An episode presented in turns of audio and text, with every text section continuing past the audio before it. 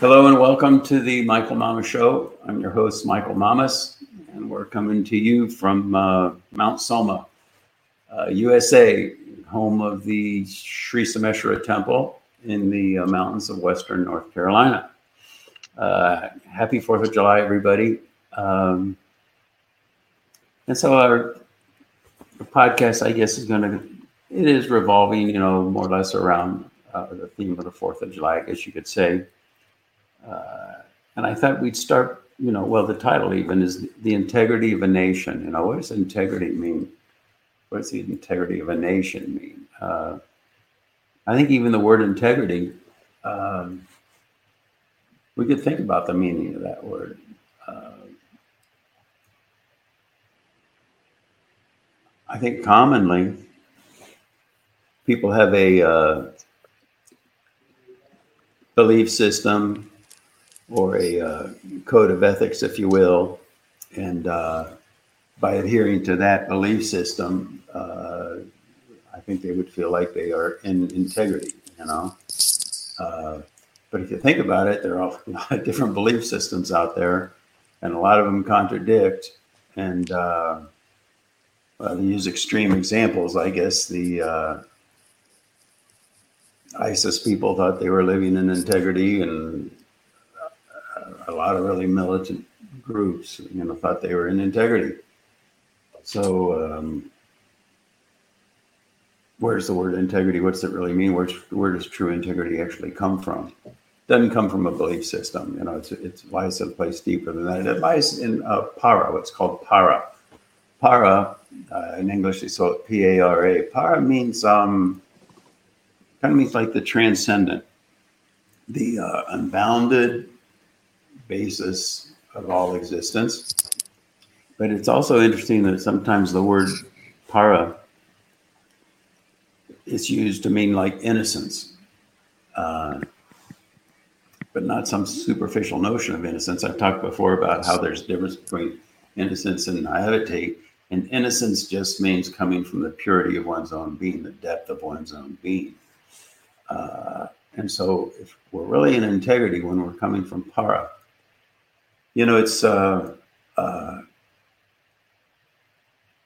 in, in, in the medical field, uh, being a veterinarian, you know, we use the word tissue integrity. You know, is a tissue healthy? Is it elastic and does it feel healthy or is, is it friable? You know, in other words, breaks down easily to touch even. Uh, uh, and so integrity there just means kind of like health, bala, uh, strength.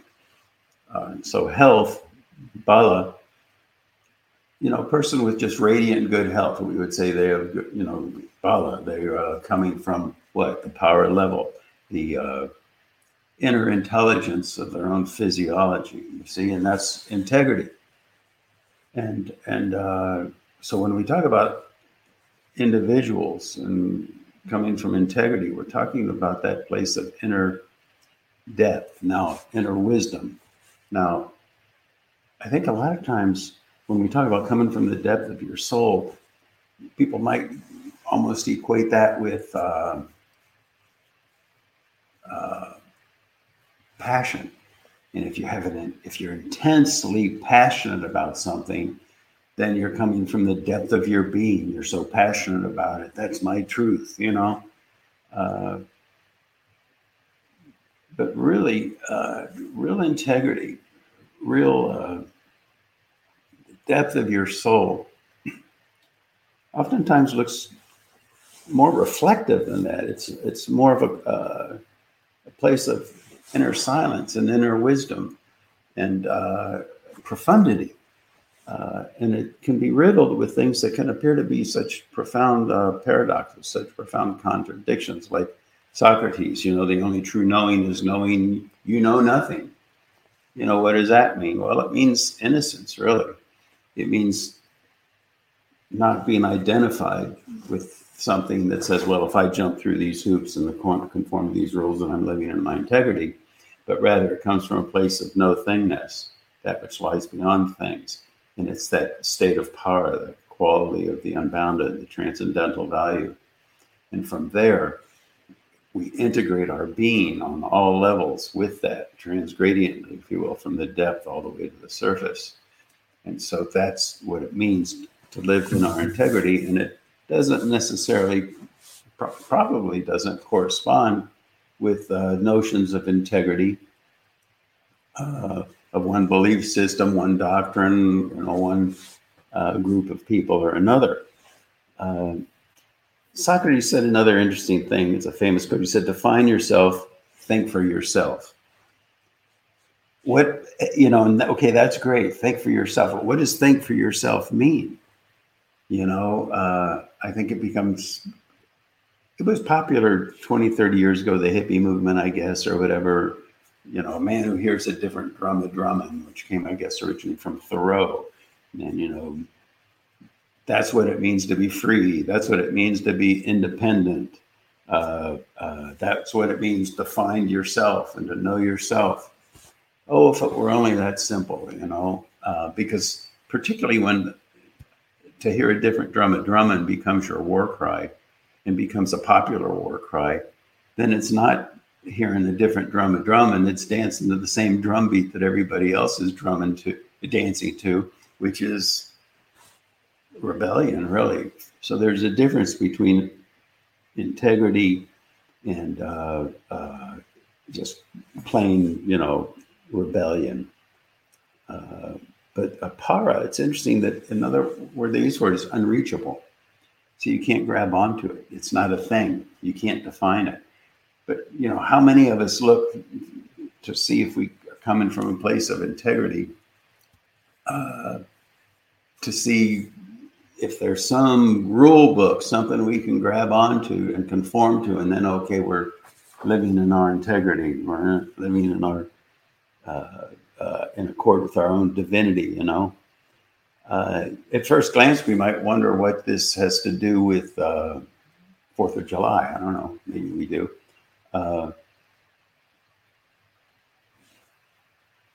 Benjamin Franklin, you know, after they created the Constitution and all that, evidently somebody, you know, thanked him for creating the Republic, you know.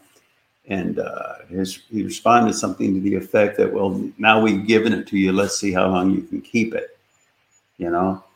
Uh, because if you really look at the idealized notion, now keep in mind, uh, one place we get in trouble is that, you know, we might be inclined to throw out the baby with the bathwater. In other words, every nation, every nation, every culture, every individual, every person has done things that aren't ideal, done things that aren't imperfect, that aren't perfect. And we and we in this world, particularly today, with all of the uh, personal attacks and then the uh, polar, polarity and polarization and negativity, we tend to define people by the worst thing they've ever done. And uh, that's defining the baby with the bathwater. Oh, the bathwater is dirty, therefore the person is bad. No, no, no, no. So the same applies to nations. There's an ideal uh, in our nation. There's an ideal in the Constitution. The, even the Constitution wasn't perfect. It even says, you know, more forming more perfect union. They know that it, what they did wasn't perfect, but it pointed in a direction. It aspired to something, and that aspiration, if you really look at it, you know, freedom, independence, that whole idea, um, and honor, dignity, integrity, you know, it all pointed in a direction and I think one thing that really, a couple things in history that really sort of say it in a nutshell. You know, George Washington had a general from Europe and he uh, was training the troops. I guess he did a really good job. But he wrote back to his friends in uh, Europe and he said, These Americans, he says, if you tell them to do something, they won't do it unless you explain to them why. And once they know why, then they'll do it. Now, that, that's it's very interesting because, and I think it, to think about it, it really does speak to the essence of the nature of the foundation of this country. It was formed in a way that honored people's individu- individuality, honored the para value that dwelled within the depth of every being, and and um, uh, was structured in a way where it enabled people to find that within their own selves. Now, that's no simple task. It's it's not easy to do. Uh, um, like with Socrates when he said, "Define yourself, think for yourself." Not easy to do It's because so often our thoughts are so conditioned and so programmed based on superficial values and indoctrinations, and we can get so passionate about them. But again, passion is not really um, equivalent of our truth. We can become passionate about things that aren't necessarily in harmony with nature, consistent with our own true nature, you see. Um, you know, the Wimbledon is going on now, and uh, um, one thing I like about professional tennis, I think particularly the singles, is just by watching, you get a real feel for the personality, the individuality of each of the players, and they're from all over the world, you know, and uh, uh, some of the uh, interviews are just beautiful. They were interviewing uh, Djokovic, who's you know the best player in the world right now, and um, they asked him what what made him so tenacious about winning, and he's just so committed and so strong, you know. And uh, his response, I, really liked his response because I've always thought this about him, but I never said it or never thought about it uh, as something to verbalize. But he was saying that uh, Sarajevo, I guess, is where he's from, and uh, he said in growing up, you know, that whole, his whole country was in terrible conflict. And uh, so he and his family had to really be strong and self reliant just to get through it. And he felt like that kind of created something in him. And one of the beautiful things about it is even when he mentioned his home country and all that, the crowd during the interview, because he was interviewed on court after he won a match. And uh, they just cheered. They responded so beautifully. And even though these words weren't used, it was just such an affirmation of the honoring of the deeper integrity of, of a nation, the deeper integrity of a culture, even when it was in such chaos. There's a moral fiber there that uh, people aspire to. That's the baby. You know, all the conflict and stuff, that's the bathwater. You know, but uh, uh, then Medvedev, another great tennis player, they interviewed him. Oh, and they started talking about sports. And because uh, England, I think, is in some soccer final thing or whatever. And uh, uh, they were asking him about that. And he said, Well, of course, he said, I'm for Russia.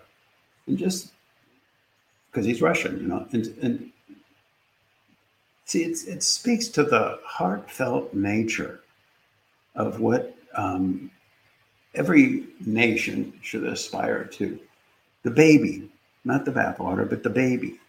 In culturing and nurturing that baby, it's the fine fabric that underlies a culture, that feeds a culture. It's that the roots of the nation go all the way into the power of value and well up through that nation to feed and support the people.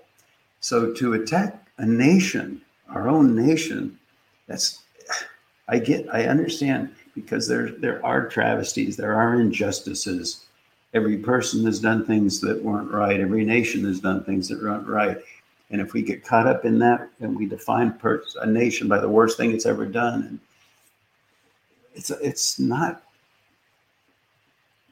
life supporting, you see. And so the the Fourth of July, Independence Day, it's a day where we're celebrating all of these values and the deeper para value that wells up through our country.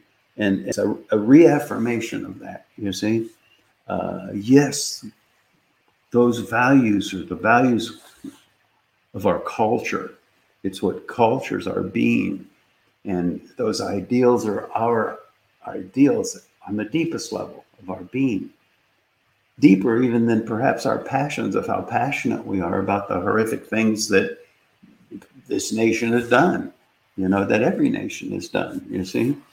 So it's a time by feeding the baby, we purify out the bathwater, you see? And that's that's the whole idea here.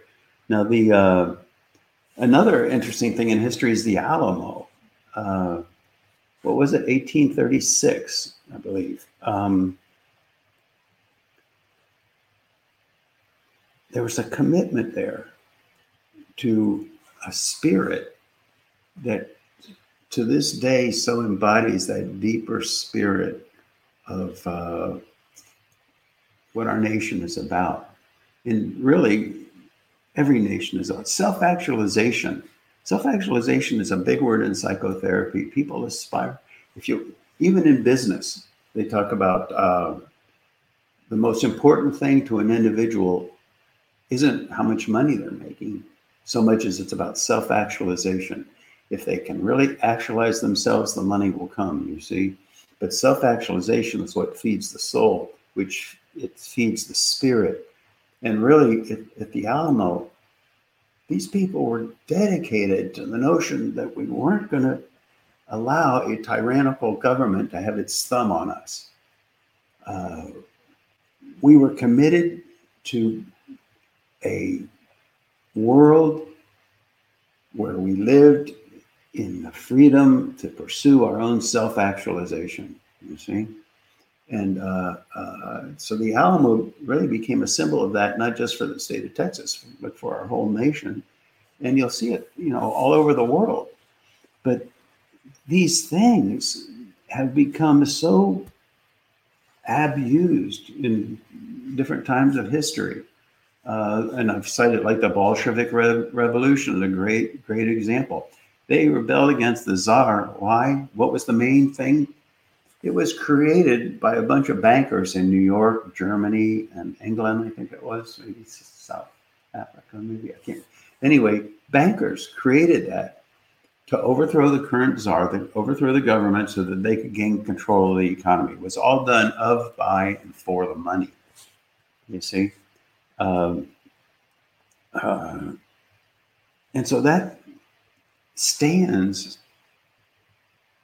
as a warning, as a wake up call to our nation and every nation throughout time, really, that we can become so passionate about something that we give our lives for it, we revolt, we overthrow the current government, we do whatever it is we do, and we do well, then to look deeper, look deeper than those passions, find truth deep within ourselves. And that requires, like Socrates said, you know, to think.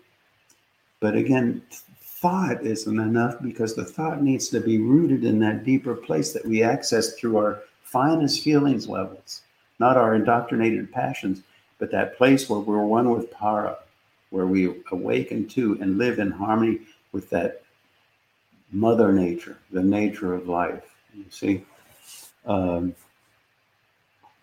this whole idea of entitlement. I, there was something I saw very interesting about entitlement. You know, entitlement versus self-actualization. You know, oh, we're we're entitled to I don't know live this certain level of life, and so it has to be given to us, you know, or, how in whatever form that that may mean. Um, uh, entitlement, if you think about it, it's the ultimate opiate. It undermines self-actualization. We don't need to self-actualize, self-actualize, because if we're Marie Antoinette or whomever we are, we're just entitled to be given all these things and it just strips us of our own. You know, they talk about um, the dignity of work. Well, yeah, I get that, but I think from what we're talking here today, I think maybe it's a little deeper understanding than oh, well, work you have dignity because you work. Yeah, that's true, but why? Because self-actualization, because coming from that para value, you know. So I think the deeper our understanding goes of these things, um, uh, really, the better off we are so fighting for self-actualization isn't just acting up irresponsibly or just having a temper tantrum of rebellion because we feel confined, we feel limited, we feel unfulfilled, we feel cheated, we feel abused, we have seen injustices.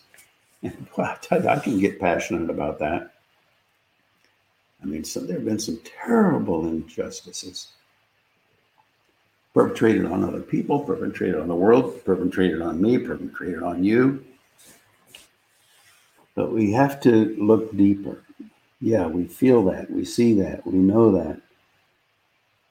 But if we react too passionately without coming from a deeper place of wisdom, we compromise ourselves. Um, there's a nice quote that I put in the blog introducing this podcast, and uh, it's from uh, Maharishi, Maharishi Mahesh Yogi. And uh, so you might want to go to the blog and, and, and read that. I thought it was very nice.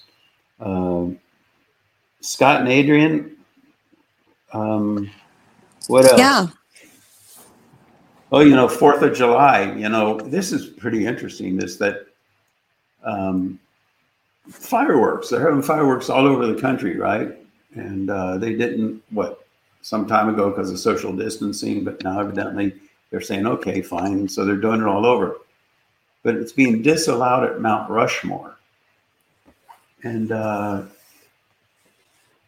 evidently, the people who live in South Dakota are like, it's just rock. You know, there's no fire hazard, and it can't be a social distancing issue because they're allowing it so many other places in the country. So I ask you, you know, Adrian, what do you think? I mean, what's the deal, Scott? I mean, why won't they allow it at, Mount Rushmore? Or maybe we want to just leave that for people to ponder themselves, you know? But it just seems to me that, I don't know, there's so many things that I'm just trying to put together in my own head. I just, I need to understand why. I, I, I wish there was a explanation that you know would satisfy. Uh, I saw it on the news again. That guy in some uh, spa in uh, California, completely naked, fully exposed, identifies as being a woman. So he was walking into the women's uh, shower area with young girls and everything. And uh, I don't I can't put it together. It just doesn't make sense to me, you know. I mean, I can hear the rationales, I can hear the justifications, but on a deeper level of my being, I'm sorry, you know, I just can't do it, you know. And there are so many things like that going on in, in the world today.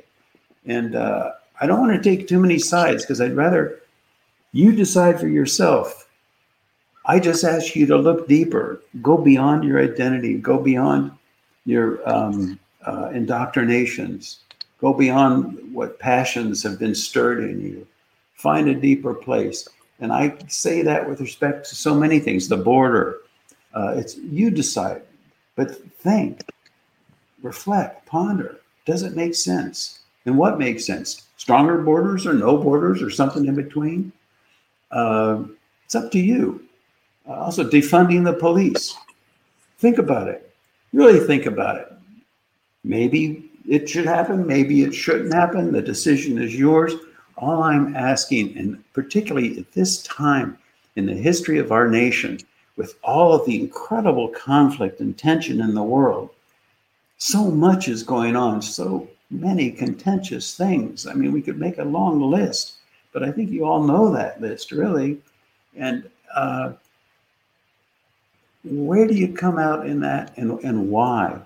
And because this nation, it's going to tip one way or the other, isn't it? And the direction it tips, the direction it goes, it's a function of the sum total of the individuals in that country. It is not a time to be passive. There was a time when I knew people, oh, I don't, I just don't watch the news. I can't. It's not a time for that. I'm sorry. You know, we have to really look at what's going on and really reflect and ponder deeply. And uh, I think there's no other day of the year, perhaps, that's more appropriate to say that than here, the 4th of July, Independence Day. The integrity of our culture, the integrity of our nation. You see? All right. Uh, that's all I got. Scott, Adrian, if you have anything to add, it'd be great. You know, yeah. I think that's a continuation of what we've been talking about, what you've been talking about for a long time now is uh, trying to make sense of things that don't seem to make sense and um, somehow coming from a deeper level than just the um, reactionary levels on the top of our that come from the, the surface of our personalities you know yeah that's and, from the surface of our lives that's right yeah. that's right yeah. yeah.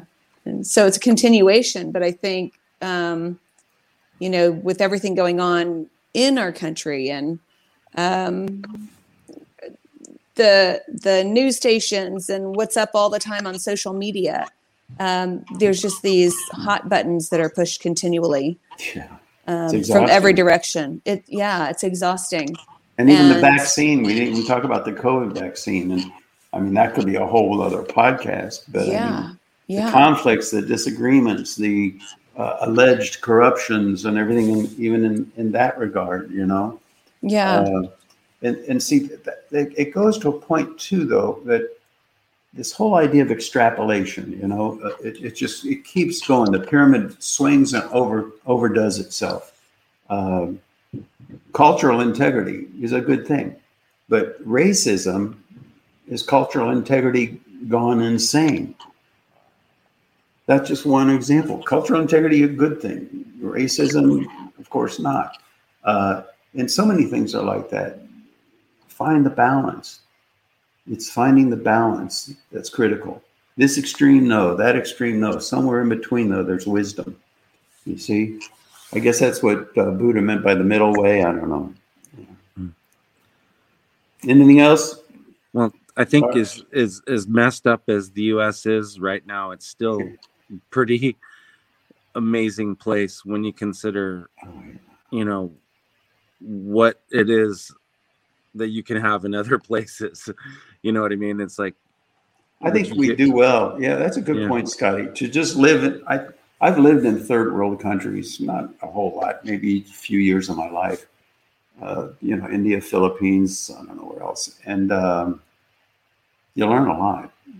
Yeah. You know, um, you know, seeing people live in cardboard boxes and things, uh, whole cities and everything, uh, and that's the majority of the population it opens your eyes, you know. Yeah. All right. Well, I guess that's it. Uh, thanks everybody for listening. Have a great Fourth of July. Bye for now.